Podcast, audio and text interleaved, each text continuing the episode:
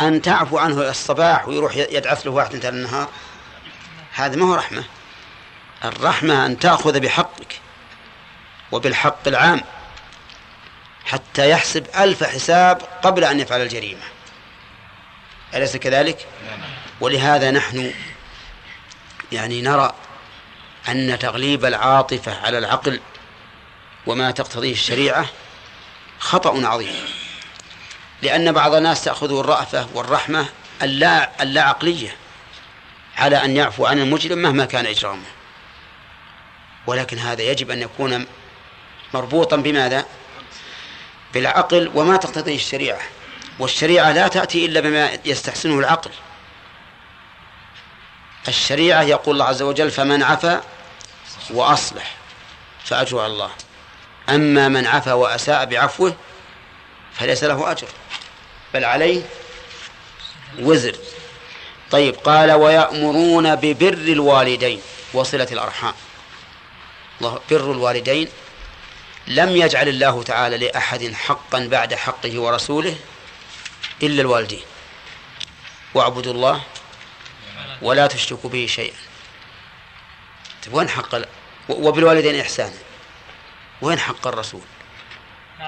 حق الرسول في ضمن العبادة لأنك ما تحقق العبادة حتى تقوم بحق الرسول عليه الصلاة والسلام. فلهذا كان داخلا في قوله واعبدوا الله ولا تشركوا به شيئا وكيف أعبد الله إلا من طريق الرسول صلى الله عليه وسلم؟ وإذا عبدت الله على مقتضى شريعة الرسول فقد أديت حقه. واضح؟ ثم يأتي حق الوالدين. الوالدان تعبا عليك. تعب عليك. ولا سيما الأم. الأم قال الله تعالى ووصينا الإنسان بولديه حملته أمه كرها ووضعته كرها. وفي آية أخرى حملته أمه وهنا على وهن.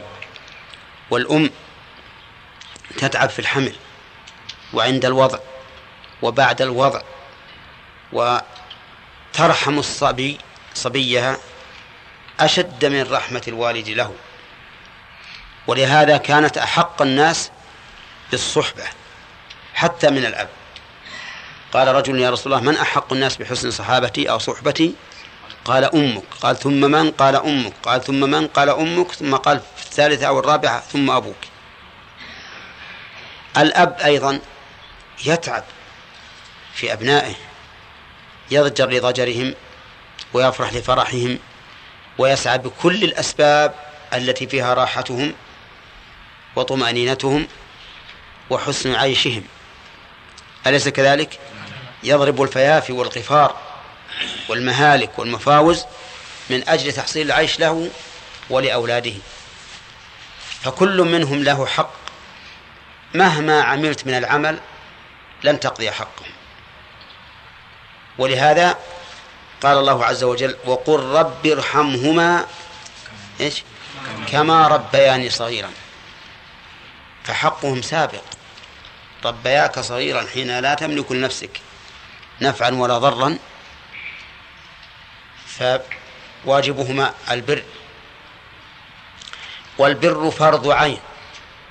ولا فرض كفاية؟ فرض عين بالإجماع على كل واحد من الناس. ولهذا قدمه النبي عليه الصلاة والسلام على الجهاد في سبيل الله. ففرض فبر الوالدين الفرض العيني مقدم على فرض الجهاد. كما في حديث ابن مسعود قال قلت يا رسول الله أي العمل أحب الله؟ قال الصلاة على وقتها. قلت ثم أي؟ قال بر الوالدين.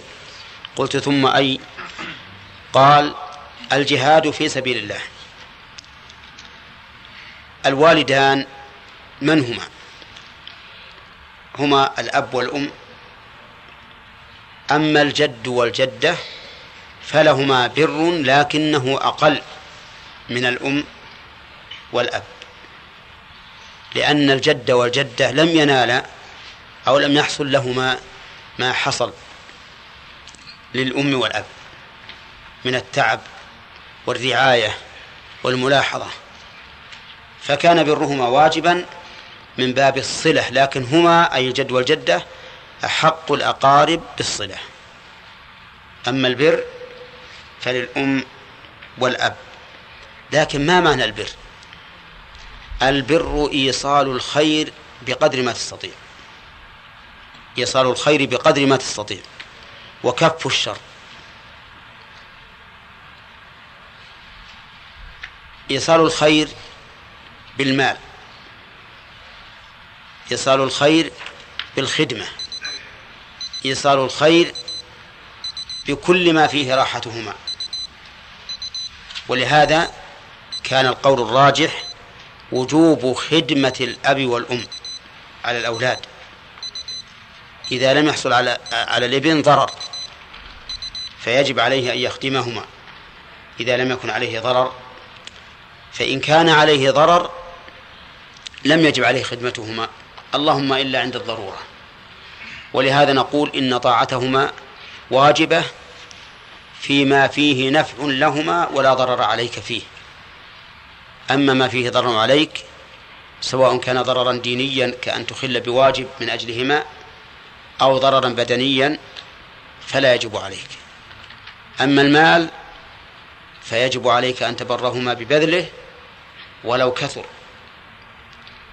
والأب خاصة له أن يأخذ من مالك ما شاء ما لم يضرك. طيب إذا تأملنا في أحوال الناس اليوم وجدنا أن كثيرا منهم لا يبر بوالديه بل هو عاق تجده يحسن إلى أصحابه ولا يمل الجلوس معهم. لا يبقى معهم ليلا ونهارا ما مل. لكن لو يجلس إلى أبيه أو أمه ساعة من النهار لوجدته متململا. كأنما هو على الجمر. نسأل الله العافية. هذا ليس ببار. ليس ببار. البار أن ينشرح صدره لأبيه وأمه وأن يختمهما على أهداب عينيه. وأن يحرص غاية الحرص على رضاهم رضاهما بكل ما يستطيع. وكما قالت العامة فإن البر مع كونه مع كونه يحصل أي البار على ثواب عظيم في الآخرة فإنه يجازى به في الدنيا. يجازى به في الدنيا. البر والعقوق يقول العوام إنها إيش؟ أسلاف. أسلاف. أقرض تستوفي. إن قدمت البر برك أولادك. وهنا حكايات كثيرة. في أن من الناس من بر والديه فبر به أولاده كما بر بوالديه. وكذلك العقوق يعقك والد ولدك. وفي هذا حكايات كثيرة. حكايات كثيرة. تدل على أن الإنسان عقه أولاده كما عق هو آباءه. فالمهم أن أهل السنة والجماعة جعل الله وإياكم منهم يأمرون بكل خير ببر الوالدين وصلة الأرحام. شف فرق بين الوالدين والأقارب الآخرين. الأقارب لهم الصلة والوالدين لهم البر والبر أعلى من الصلة لأن البر كما قلنا قبل قليل كثرة الخير والإحسان لكن الصلة ألا يقطع ألا يقطع. ولهذا يقال في في تارك البر إنه عاق ويقال في عادم في من لم يصل إنه قاطع. صلة الأرحام واجبة. وقطعها سبب للعنة والعياذ بالله. والحرمان من دخول الجنة. قال الله تعالى فهل عسيتم إن توليتم أن تفسدوا في الأرض وتقطعوا أرحامكم؟ أولئك الذين لعنهم الله. فأصمهم أعمى أبصارهم. وقال النبي عليه الصلاة والسلام لا يدخل الجنة قاطع. يعني قاطع رحم.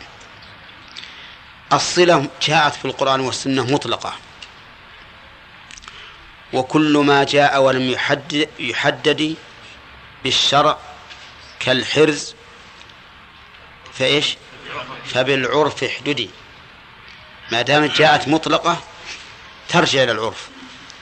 فما سماه الناس صلة فهو صلة وما سماه قطيعة فهو قطيعة. وهذه تختلف باختلاف الأحوال والأزمان والأمكنة والأمم.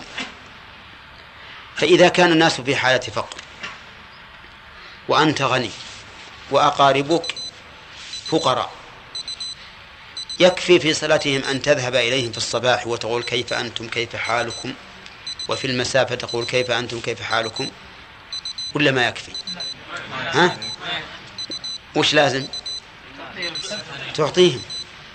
تعطيهم بقدر حالك. هؤلاء يقول لو يقعد من الصباح إلى المساء وشونكم كيف أنتم؟ وشونكم كيف أنتم؟ شونكم كيف أنتم؟ ولا يعطينا واصل ولا غير واصل؟ أبد و... و... ليس بواصل. يقول أنت عطنا ولا نشوف وجهك. نعم. طيب. هذه حال. إذا كان الناس أغنياء وكل في خير فيمكن أن الذهاب إليهم في الصباح والمساء يعد إيش؟ يعد صلة. كذا ولا لا؟ طيب في مثل زماننا هذا الآن. حقيقة الأمر أن الصلة بين الناس قليلة. لأن ما هناك تواصل تجد الأقارب يعرف بعضهم بعض. يمكن بعض الناس ما يعرف ما يعرف أولاد ابن عمه. أليس كذلك؟ هذه ما هي صلة في الحقيقة. لكن مع ذلك لانشغال الناس في حوائجهم وانشغال بعضهم عن بعض لو تسأل كل هذا قاطع قال لا ما قطع. لأنه دائما يسألنا مثلا ودائما يقول كيف أنتم؟ كيف حالكم؟ يأتينا في الأعياد يأتينا أحيانا في الجمعة يتكلمون بالهاتف يكتب إلينا الرسالات. نعم. لكن الحقيقة ما هي هذه الصلة التامة؟ الصلة التامة أن تبحث عن حالهم وكيف أنتم وأولادهم تشوف مشاكلهم. ما من إنسان إلا وله مشكلة. لكن هذه مع الأسف مفقودة كما أن البر التام. مفقود. العالمين والصلاة والسلام على نبينا محمد وعلى آله وأصحابه أجمعين. قال المؤلف رحمه الله تعالى في بيان أخلاق أهل السنة والجماعة بعد أن ذكر أنهم يدعون إلى مكارم الأخلاق ومحاسن الأعمال ويعتقدون معنى قول الرسول عليه الصلاة والسلام أكمل المؤمنين إيمانا أحسنهم خلقا. وأنهم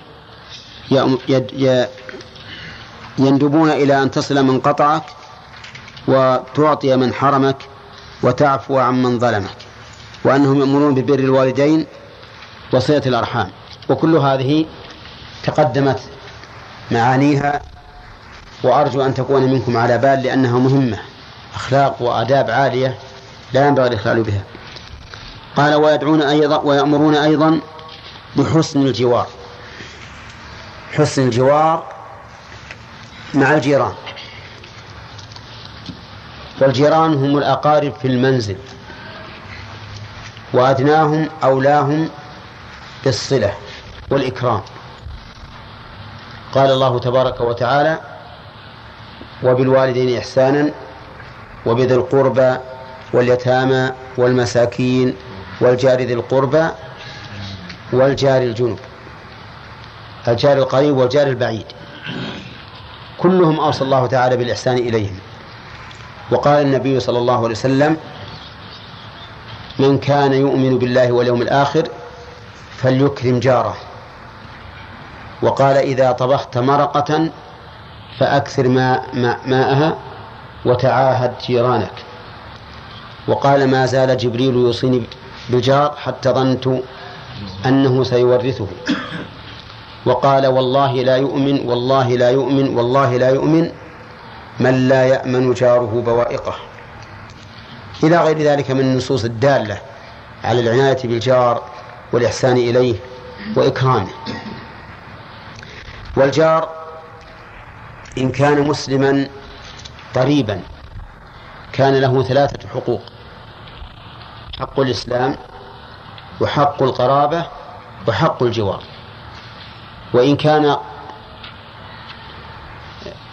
قريبا جارا فله حقان حق القرابة وحق الجوار. وإن كان مسلما غير قريب وهو جار فله حقان حق الإسلام وحق الجوار. وإن كان جارا كافرا بعيدا فله حق واحد وهو حق الجوار. المهم أن أهل السنة والجماعة يأمرون بحسن الجوار مطلقا أيا كان الجار ومن كان أقرب فهو أولى. ومن المؤسف أن بعض الناس اليوم يسيئون إلى الجار أكثر مما يسيئون إلى إلى غير الجار. تجده يعتدي على جاره بالأخذ من ملكه وإتعابه وإزعاجه وغير ذلك. وقد مر علينا في باب في آخر باب الصلح في الفقه شيء من أحكام الجوار فليرجع إليها. كذلك الإحسان إلى اليتامى والمساكين وابن السبيل. يأمرون بالإحسان إلى هؤلاء الأصناف الثلاثة. اليتامى جمع يتيم وهو الذي مات أبوه قبل بلوغه. أي قبل بلوغ الأب. الولد أي نعم. هو الذي مات أبوه قبل بلوغه. نعم. هنا لا لا نحتاج نقول الضمير يعود إلى أقرب مذكور أو أبعد مذكور لأن المعنى واضح. طيب. الذي مات أبوه قبل بلوغه يتيم. وقد أمر الله سبحانه وتعالى بالإحسان إلى اليتامى. وكذلك النبي صلى الله عليه وسلم حث عليه في عدة أحاديث. ووجه ذلك أن اليتيم قد انكسر قلبه بفراق أبيه فهو في حاجة إلى العناية والرفق فلهذا حث الشرع على العناية به. والإحسان إلى اليتامى يكون بحسب الحال. فاليتيم الصغير تحسن إليه بماذا؟ بحلاوة سيارة صغيرة. نعم أشياء تفرحه. والكبير بقلم ساعة كتاب دفتر وهكذا. والبالغ بماذا؟ آه البالغ ليس بيتيم. البالغ ليس يتيم لكنه مسلم. إذا أحسنت إليه بما تحسن إليه فهو خير. طيب المساكين من هم؟ الفقراء. المساكين هنا يشمل المسكين والفقير. فالإحسان إليهم مما أمر به الشرع في آيات متعددة من القرآن وجعل لهم حقوقا خاصة في الفيء وغيره. ووجه الإحسان إليهم أن الفقر أسكنهم وأضعفهم وكسر قلوبهم فكان من محاسن الإسلام أن نحسن إليهم جبرا لما حصل لهم من إيش؟ من النقص والانكسار. الإحسان إلى المساكين يكون بحسب الحال. فإذا كان محتاجا إلى طعام فالإحسان إليه بأن تطعمه. إلى كسوة بأن تكسوه. إلى اعتبار بأن تعطيه اعتباره. افرض أنه دخل المجلس رجل فقير. هو شبعان ومكتسي. سلم يمكن ما رد عليه إلا واحد في آخر المجلس. ويا الله رد عليه. نعم. هنا كيف تحسن إليه الإنسان؟ أقول مرحبا بأبي فلان. حياك الله وعليك السلام. تقدم إلى هنا.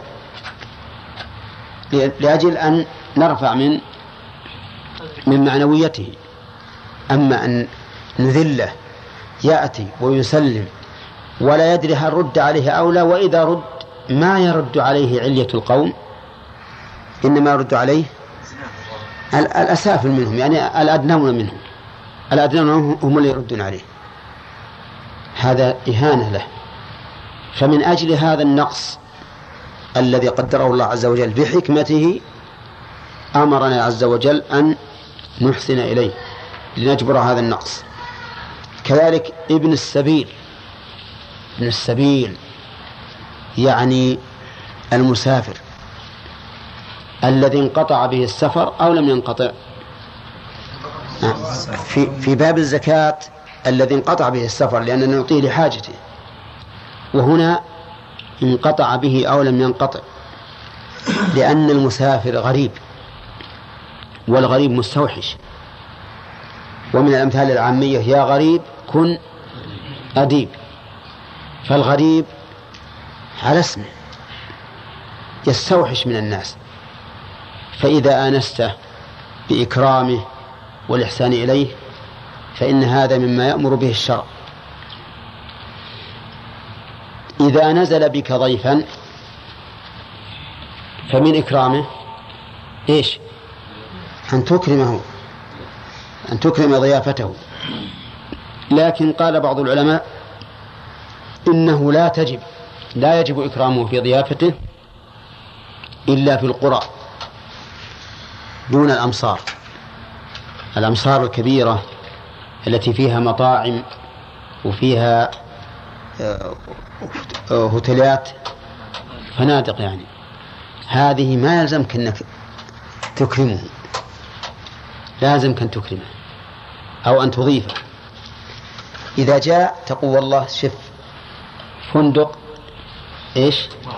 آه، فندق لواحة مثلا. هنا في في عنيزة. أو شوف المطعم الفلاني. يا رجل أنا ودي أصل عندك. والله ما دام فيه ما يقوم بحاجتك توكل على الله رح تحب نعطيك دراهم؟ نعطيك دراهم. نعم.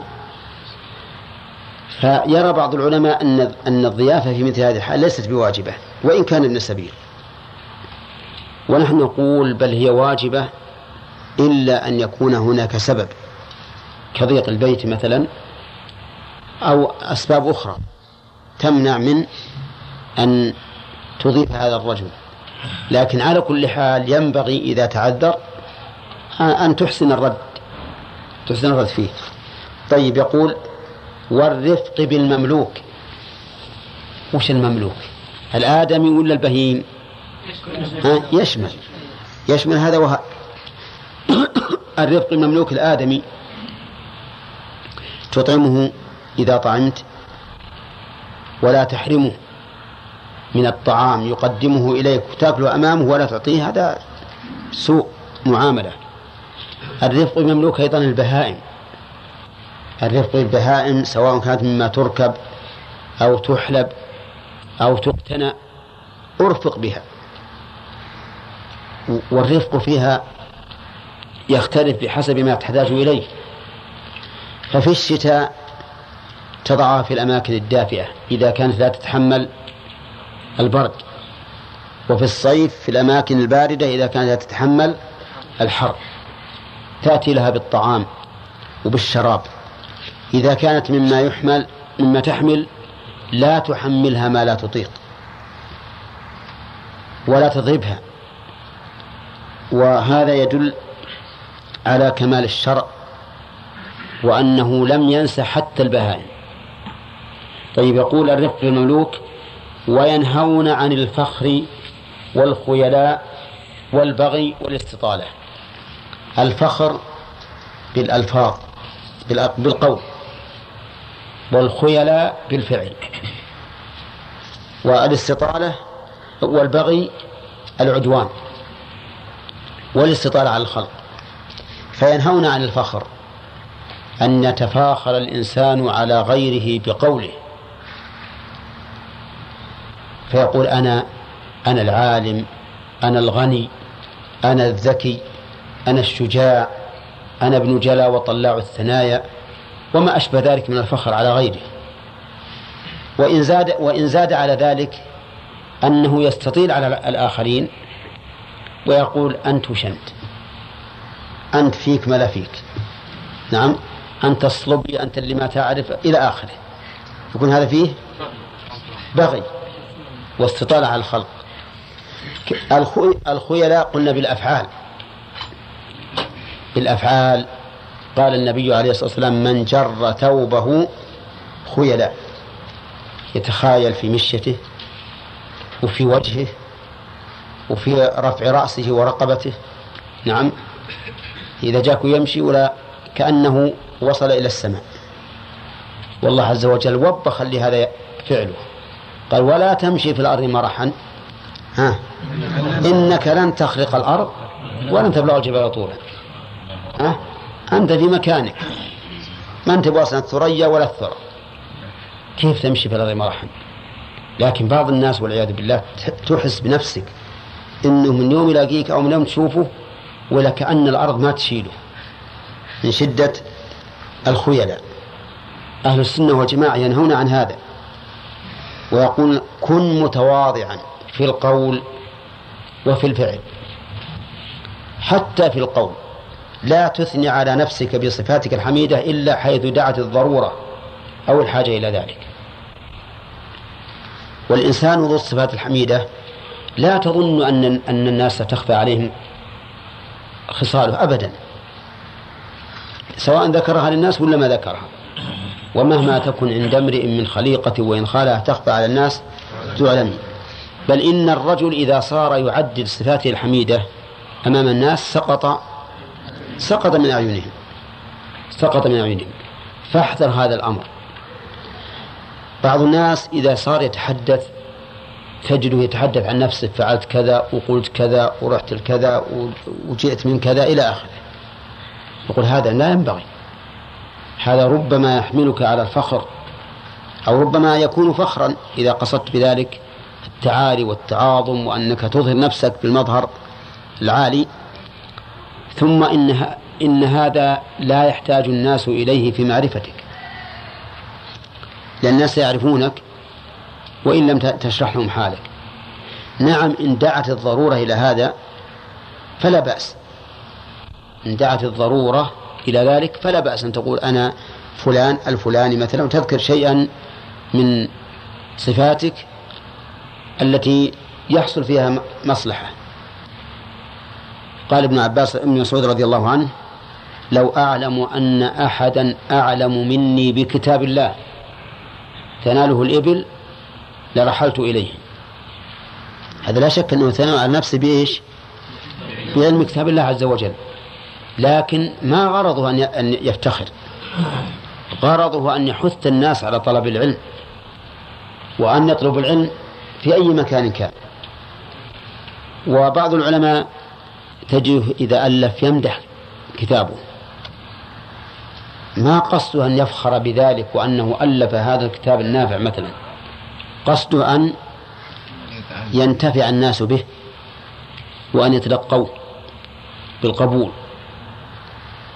وابن مالك يقول في ألفيته ها؟ تقرب الأقصى بلفظ موجز وتبسط البذل بوعد منجز وتقتضي رضا بغير سخط فائقة ألفية ابن معطي. ها؟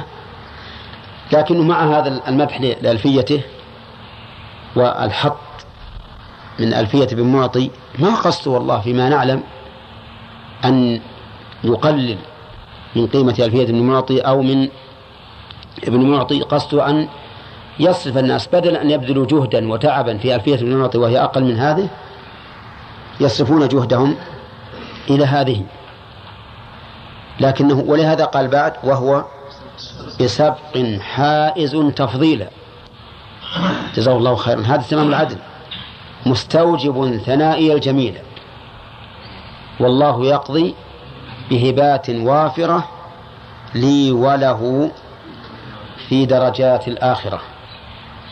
شوف بعض المحشين على اسمهم محشين حواشي. قال ابن مالك ليته ما قال هالكلام. ليته ما قال والله يقضي بهبات وافرة لي وله في درجة الآخرة.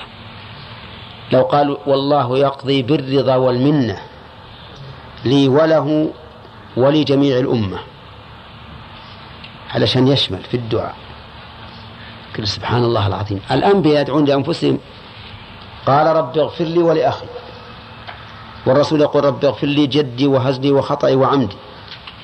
وشرك المسلمين ولا لا؟ ها؟ ما يشركهم ولا هو بلازم. ولا ينتقد الإنسان إذا دعا لنفسه أو دعا لنفسه وآخر معه. لكن المحشون رحمهم الله يأتون بالحواشي. نعم. على كل حال وش, وش اللي روحنا هنا؟ ينهون عن الفخر والخيلاء. الخيلاء تكون في إيش؟ في الأفعال. والفخر في الأقوال. البغي العدوان. على الغير. وموضعه أو مواقعه ثلاثة. بينها الرسول عليه الصلاة والسلام في قوله إن دماءكم وأموالكم وأعراضكم عليكم حرام. فالبغي على الخلق بالأموال والدماء والأعراض. في الأموال يدعي ما ليس له. أو ينكر ما كان عليه أو يأخذ ما ليس له مو دعوة يأخذ يسرق ينهب وما أشبه ذلك. هذا بغي على الأموال. الدماء القتل فما دونه. يعتدي على الإنسان بالضرب بالجرح بالقتل. الأعراض يحتمل أن يراد بها الأعراض يعني السمعة. الزنا وما دونه. والكل محرم. فمن اعتدى فأهل السنة والجماعة ينهون عن الاعتداء على الأموال والدماء والأعراض. الاستطالة على الخلق يعني الاستعلاء عليهم بحق أو بغير حق. الاستعلاء على الخلق ينهى عنه أهل السنة والجماعة سواء كان بحق أو بغير حق. شوف الاستعلاء إن الإنسان يترفع وإن كان أرفع من غيره فهو لا شك أن اللي أرفع من غيره له يعني له حق الارتفاع والعلو. لكن هل يسترفع على غيره ويترفع؟ لا. حقيقة الأمر أن من شكر نعمة الله عليك أن الله إذا من عليك بفضل على غيرك من مال أو جاه أو سيادة أو علم أو غير ذلك إنه ينبغي أن تزداد تواضعا حتى تضيف إلى الحسن حسنا. لأن الذي يتواضع في موقع الرفعة في موضع الرفعة ترى هو هو المتواضع حقيقة. المتواضع في موضع الضعة. ها؟ غصبا عليه. تواضع غصبا عليه. فقير يجي خاضع ويتكلم يتكلم للإنسان للإنسان باحترام. مثل الغني الذي له الجاه والسيادة يتكلم إليك باحترام. ها؟ أبدا. هذا غصبا عليه وهذا تواضع حقيقي.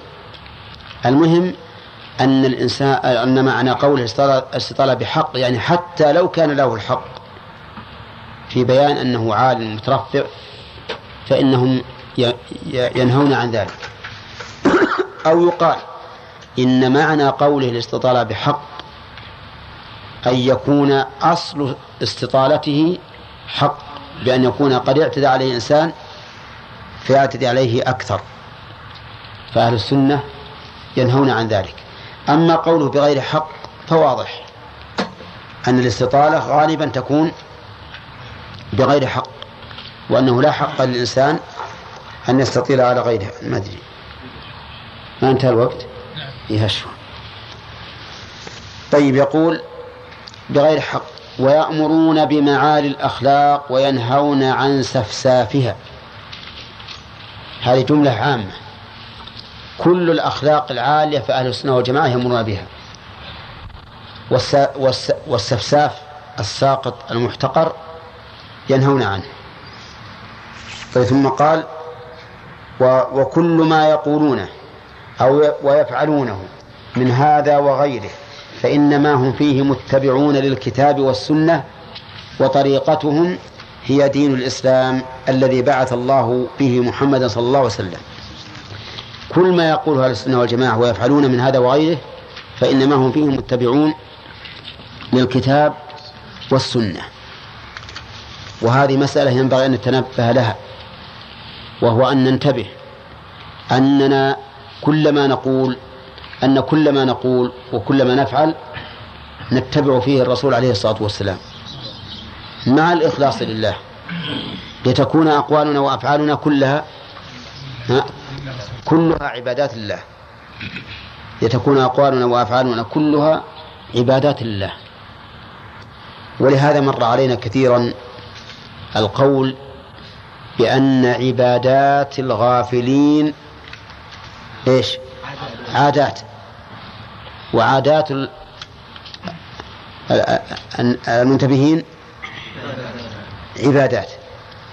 فالإنسان الموفق المنتبه يمكن أن يحول العادات إلى عبادات. والإنسان الغافل يجعل عباداته عادات يفعلها على العادة. إذا فاحرص بارك الله فيكم على أن تجعلوا أقوالكم وأفعالكم كلها كلها تبع لكتاب الله وسنة رسوله صلى الله عليه وسلم. يتنال بذلك الأجر ويحصل كمال الإيمان والإنابة إلى الله عز وجل. لا تفعلوا هذه الأفعال على أنها أفعال مطلوبة منكم فقط. هذا تبرأ به الذمة لا شك لكن ما يحصل به تنمية الإيمان. حتى تفعلوا ذلك وأنتم تعتقدون أنكم متبعون للكتاب والسنة. تجدون في هذا زيادة في الإيمان وتربية للنفس. وما أكثر ما نغفل أكثر ما نفعل هذه الأشياء على أنها مطلوبة منا كدين نوفيه. لكن كأنه ما نفعلها كأنها عبادات تربي قلوبنا وتنمي إيماننا. ونعتقد أننا فيها مخلصون لله متبعون لرسول الله صلى الله عليه وسلم. وهذه مسألة ينبغي أن ينبه الإنسان نفسه عليها دائما حتى لا يكون من الغافلين. والله أعلم. من أوصاف أهل السنة والجماعة أنهم كانوا يأمرون بحسن الجوار. وذكرنا أن الجيران ثلاثة. جار قريب مسلم فله ثلاثة حقوق. حق الجوار وحق القرابة وحق الإسلام. وجار مسلم غير قريب فله حقان حق الجوار وحق الإسلام. وجار غير مسلم ولا قريب فله حق واحد وهو حق الجوار. وسبق أيضا أنهم يأمرون بالإحسان إلى اليتامى والمساكين وابن السبيل لأن, لأن هؤلاء فيهم صفات نقص تحتاج إلى الجبر بالإحسان إليهم. اليتامى هم الذين مات آباؤهم قبل بلوغهم. والمساكين الفقراء وأبناء السبيل المسافرون. و وأنهم كانوا يأمرون بالرفق بالمملوك سواء كان آدميا أم بهيمة. وكانوا أيضا يأمرون ينهون عن الفخر والخيلاء. والفرق بين الفخر والخيلاء أن الفخر باللسان والخيلاء بالأفعال. البغي العدوان على الناس. إنما السبيل على الذين يظلمون الناس ويبغون في الأرض بغير الحق. فالبغي هو العدوان على الناس والإستطالة الترفع على الخلق سواء كان بحق بأن يكون الإنسان له مستوى رفيع من جاه أو مال أو علم أو غير ذلك أو بغير حق. طيب كذلك أيضا يأمرون بمعالي الأخلاق عموما وينهون عن سفسافها فمعالي الأخلاق تشمل كل خلق عالي كالكرم والشجاعة والصدق والأمانة وغير ذلك. والسفساف ما كان بخلاف المعالي. وذكر المؤلف رحمه الله أن ما أن كل ما يقولونه ويفعلونه من هذا وغيره فإنما هم متبعون للكتاب والسنة وطريقتهم دين الإسلام الذي بعث الله به محمد صلى الله عليه وسلم. ثم قال لكن لما أخبر النبي صلى الله عليه وسلم أن أمته ستفترق على ثلاث وسبعين فرقة كلها في النار إلا واحدة. أن أمته يعني أمة الإجابة لا أمة الدعوة لأن أمة الدعوة يدخل فيها اليهود والنصارى وهم مفترقون. فاليهود على 71 فرقة والنصارى على ثلاث على 72 فرقة وهذه الأمة على 73 فرقة. كانت هذه الأمة على 73 فرقة لأن الفرقة الواحدة هي الناجية السالمة التي كانت على ما كان عليه الرسول وأصحابه. أما الفرق الأخرى فقد قال النبي صلى الله عليه وسلم لتتبعن سنن من كان قبلكم. وإذا كان منتهى السنن اثنتين وسبعين صار معنى ذلك أنه لا بد أن تكون هذه الأمة كم؟ ثلاثة وسبعين لتأتي الفرقة الناجية التي لم تتبع سنن من كان قبلها. قال كلها في النار إلا واحدة. قوله كلها في النار لا يلزم من ذلك الخلود في النار. وإنما يلزم أن عملها مما تستحق به دخول النار. ولكن لا تستحق الخلود لأن ذكرنا أن الأمة هنا أمة الإجابة. وهذه الثلاث والسبعون فرقة. هل وقعت الآن وتمت؟ أو هي في المنظور المستقبل؟ أو ماذا؟ أكثر الذين تكلموا على هذا الحديث قالوا إنها وقعت إن هذه الفرق وجدت وانتهت وصاروا يقسمون أهل البدع إلى خمسة أصول رئيسية. ثم هذه الخمسة الأصول يفرعون عنها فرقا حتى أوصلوها إلى اثنتين وسبعين فرقة وأبقوا فرقة واحدة لها السنة والجماعة. وقال بعض العلماء إن الرسول عليه الصلاة والسلام أبهم هذه الفرق. ولا حاجة أن نتكلف فنقسم البدع الموجودة الآن إلى خمسة أصول ثم نقسم هذه الأصول إلى فروع حتى إننا نجعل أحيانا فرقة تامة من أجل مخالفتها في بقية الفرق في فرع واحد فإن هذا لا يعتبر فرقة مستقلة. فالأولى أن نقول إن هذه الفرق غير معلومة لنا ولكننا نقول إنها فرق بلا شك خرجت عن الصراط المستقيم منها ما خرج فأبعد ومنها ما خرج خروجا متوسطا ومنها ما خرج خروجا قريبا. ولا نلزم بحصرها لأنه ربما يخرج فرق تنتسب للأمة الإسلامية غير التي عدها العلماء كما هو الواقع. فقد خرج فرق تنتسب إلى الإسلام من غير الفرق التي كانوا قد التي كانت قد عدت في عهد العلماء السابقين. على كل حال نقول إن الرسول صلى الله عليه وسلم أخبر بأن أمته أمة الإجابة ستفترق على 73 فرقة. كلها ضالة. كلها في النار إلا واحدة. من هي؟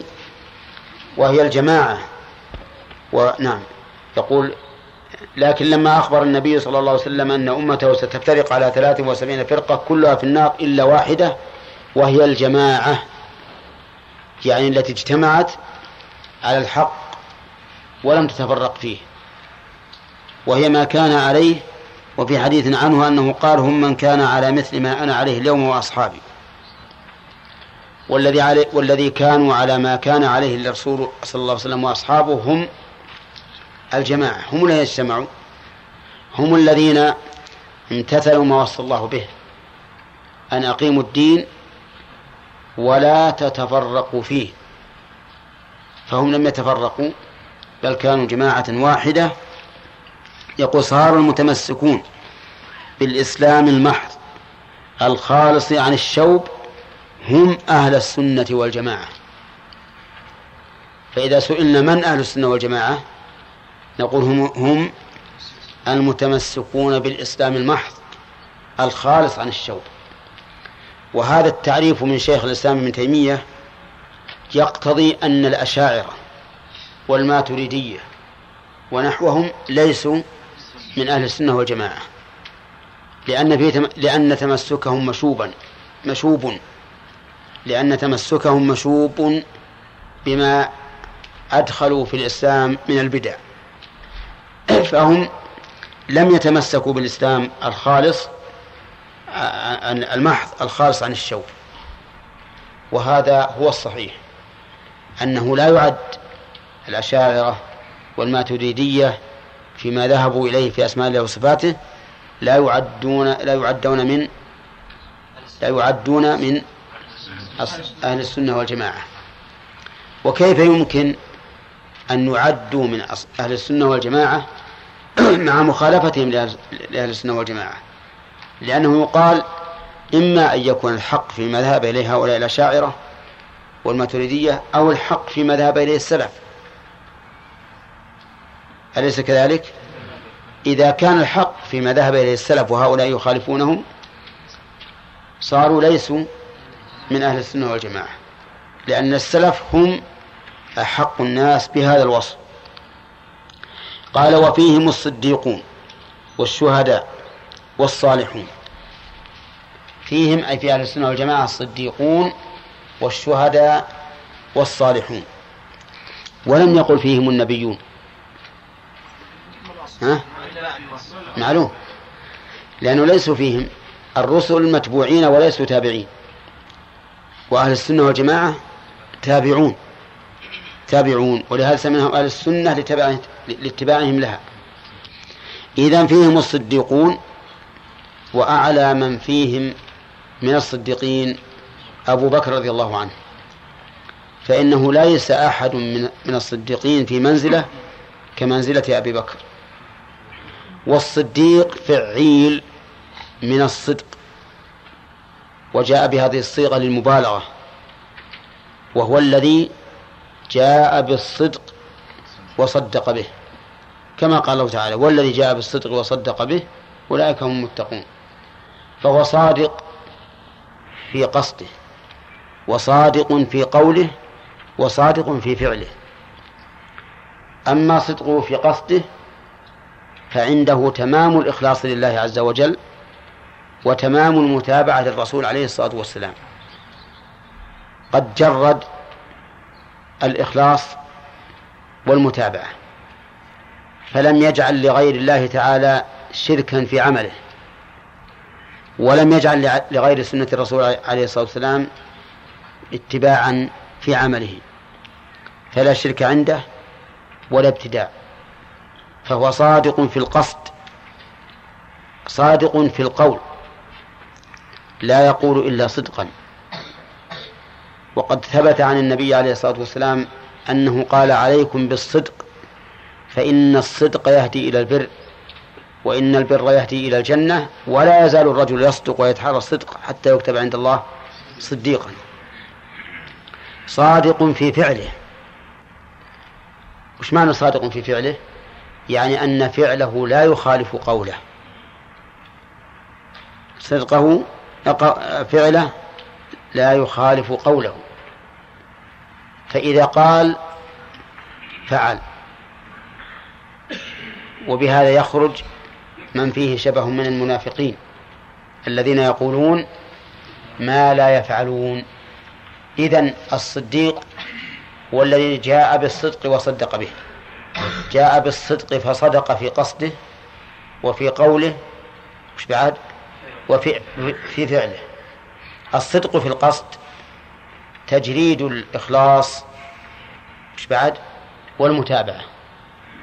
بأن يخلص لله تعالى في في عمله في عبادته ويخلص في الاتباع لمن؟ لرسول الله صلى الله عليه وسلم. طيب. آه هذا أيضا يصدق بما قامت البينة على صدقه.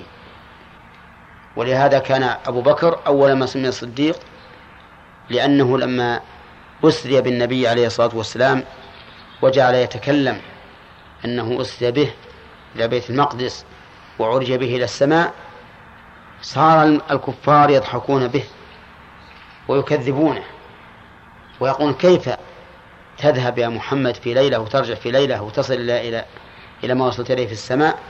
ونحن إذا ذهبنا إلى الشام نبقى شهرا لم نصله وشهرا في الرجوع. فاتخذوا من هذا سلما ليكذبوا الرسول عليه الصلاة والسلام. ولما وصلوا إلى أبي بكر وقالوا إن صاحبك يحدث فيقول كذا وكذا قال إن كان قال ذلك فقد صدق. فمن, فمن ذلك اليوم سمي الصديق. فيهم أيضا الشهداء. فمن هم الشهداء؟ قيل هم العلماء. لأن العالم يشهد بشرع الله ويشهد على عباد الله. فالعالم يشهد بشرع الله لأنه يقول إن الله أوجب كذا وحرم كذا وأباح كذا وإن النبي صلى الله عليه وسلم جاء بكذا فهو شاهد بشرع الله.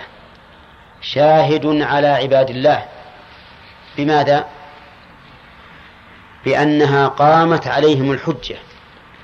ولهذا يعتبر العالم مبلغا مبلغا عن عن الله عز وجل شريعته التي جاء بها رسوله محمد صلى الله عليه وسلم فيكون شاهدا عليكم آه، شاهدا على الخلق.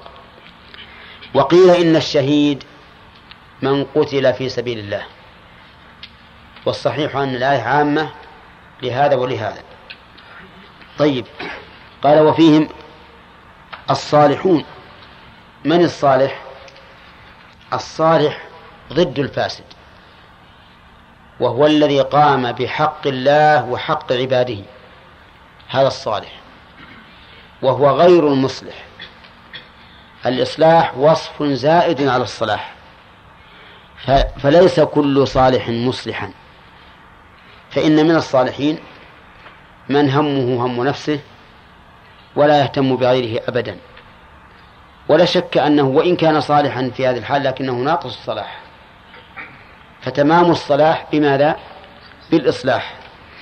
قال وفيهم وفيهم أعلام الهدى ومصابيح الدجى ها؟ ومنهم ومنهم أعلام الهدى ومصابيح الدجى من أهل السنة والجماعة أعلام الهدى والأعلام جمع علم وهو في الأصل الجبل. قال الله تعالى ومن آياته الجوار في البحر كالأعلام. وله المنشآت في البحر كالأعلام يعني كالجبال. وسمي الجبل علما لأنه يهتدى به ويستدل به. فيهم منهم أعلام الهدى من هم أعلام الهدى؟ الذين يستدل الناس بهم ويهتدون العلماء. فإنهم هم الهداة وهم أعلام الهدى. كذلك هم مصابيح الدجى. والمصابيح جمع مصباح وهو ما يستصبح به للإضاءة. والدجى جمع جمع دجية وهي الظلمة أي هم مصابيح الظلم يستضيء بهم الناس ويمشون على نور. أولو المناقب المأثورة والفضائل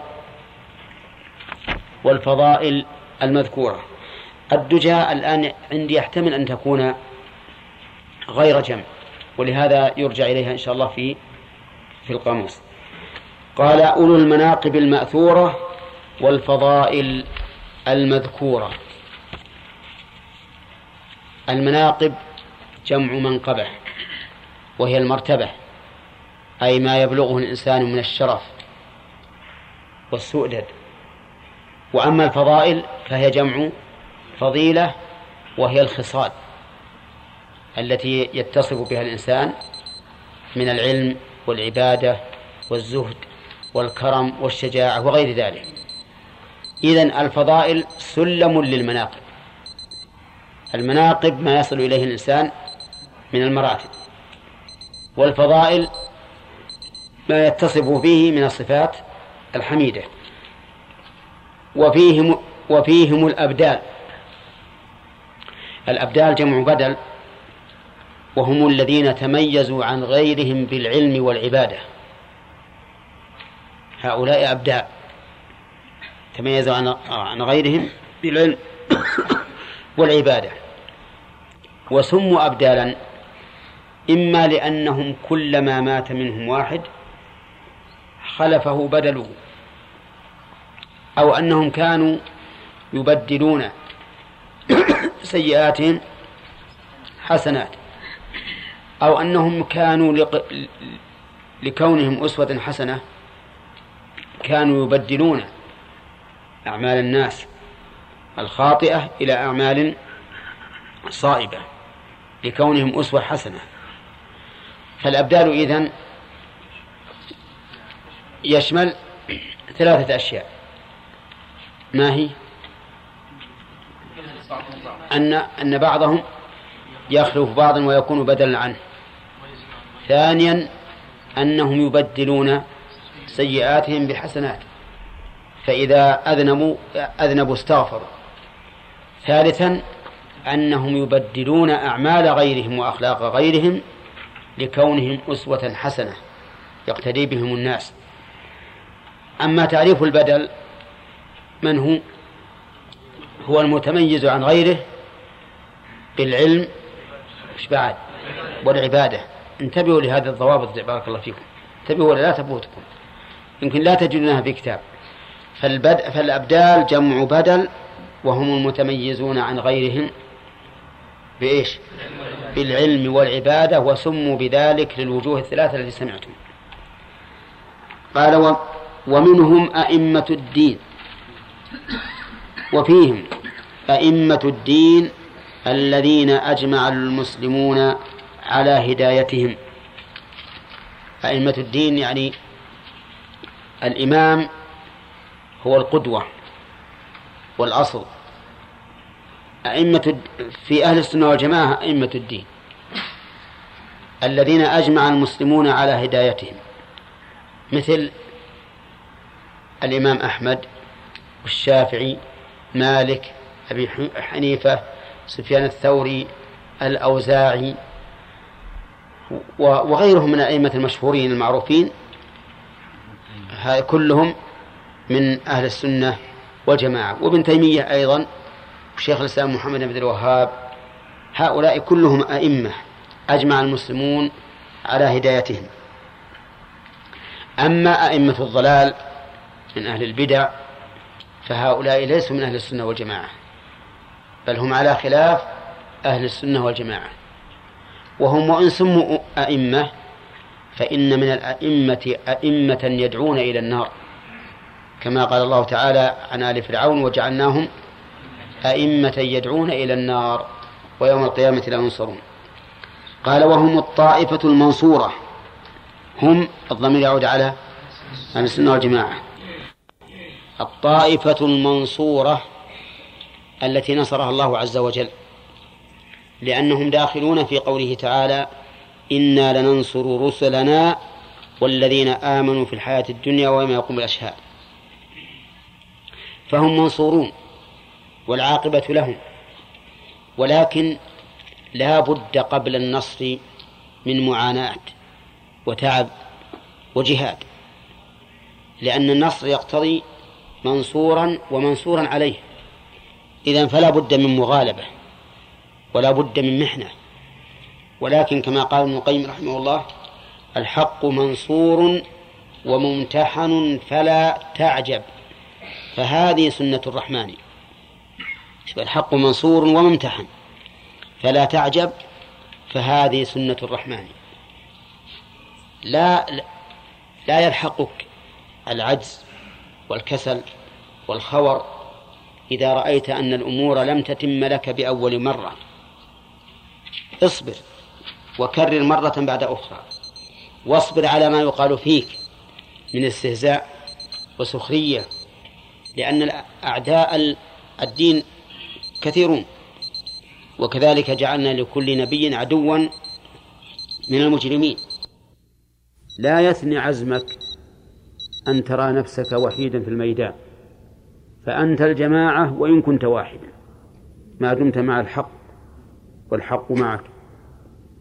ولهذا ثق بأنك منصور إما في الدنيا وإما في الآخرة. إنا لننصر رسلنا والذين آمنوا في الحياة الدنيا ويوم يقوم الأشهاد. ثم إن النصر في الحقيقة ليس نصر الإنسان بشخصه النصر الحقيقي أن ينصر الله تعالى ما يدعو إليه من الحق. هذا هو النصر. أما إذا أصيب هو بذل في الدنيا فإن ذلك لا ينافي النصر أبدا.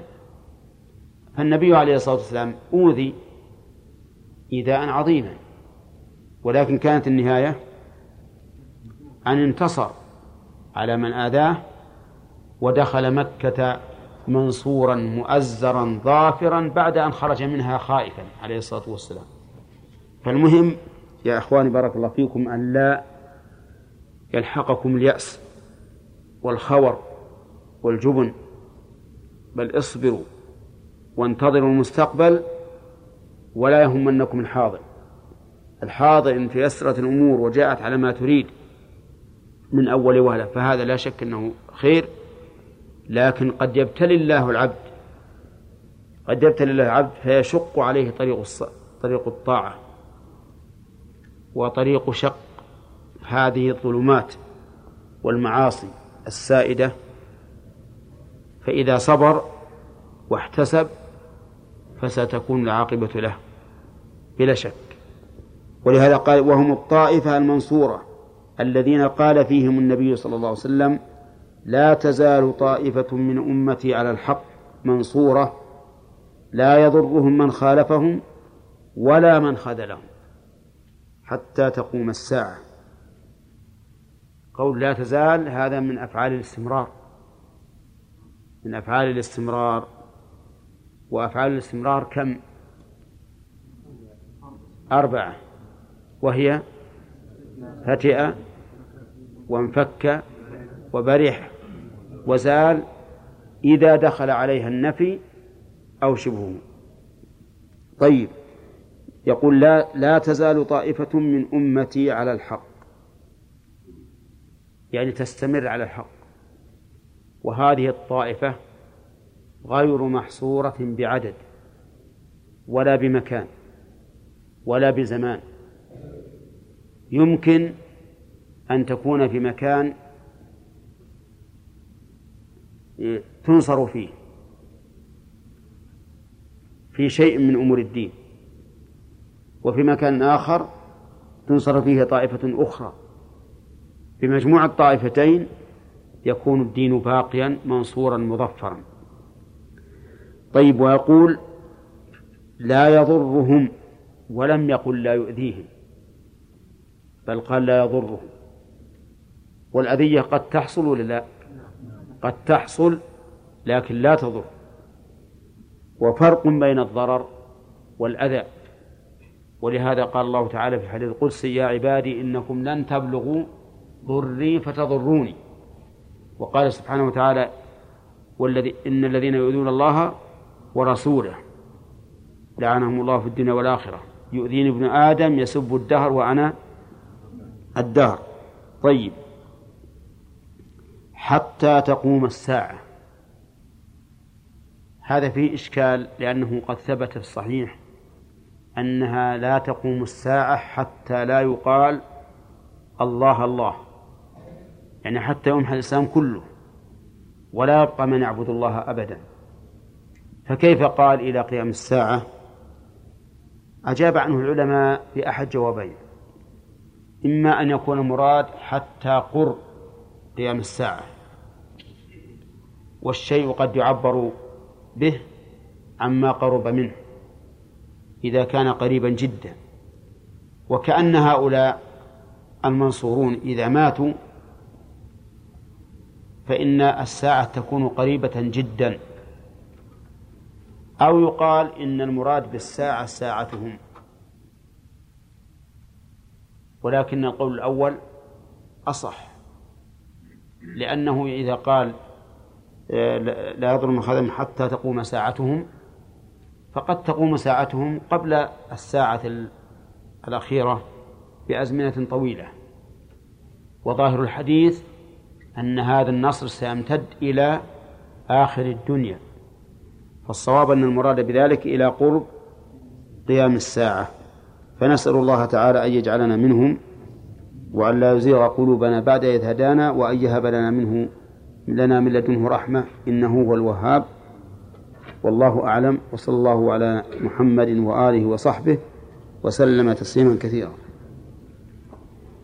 وبهذا الدعاء ختم المؤلف رحمه الله هذه الرسالة القليلة اللفظ الكثيرة المعنى. ولهذا تعتبر هذه خلاصة مذهب أهل السنة والجماعة. وفيها فوائد عظيمة. وأرجو أن يكون بعضكم قد حفظها لأنها مفيدة جدا.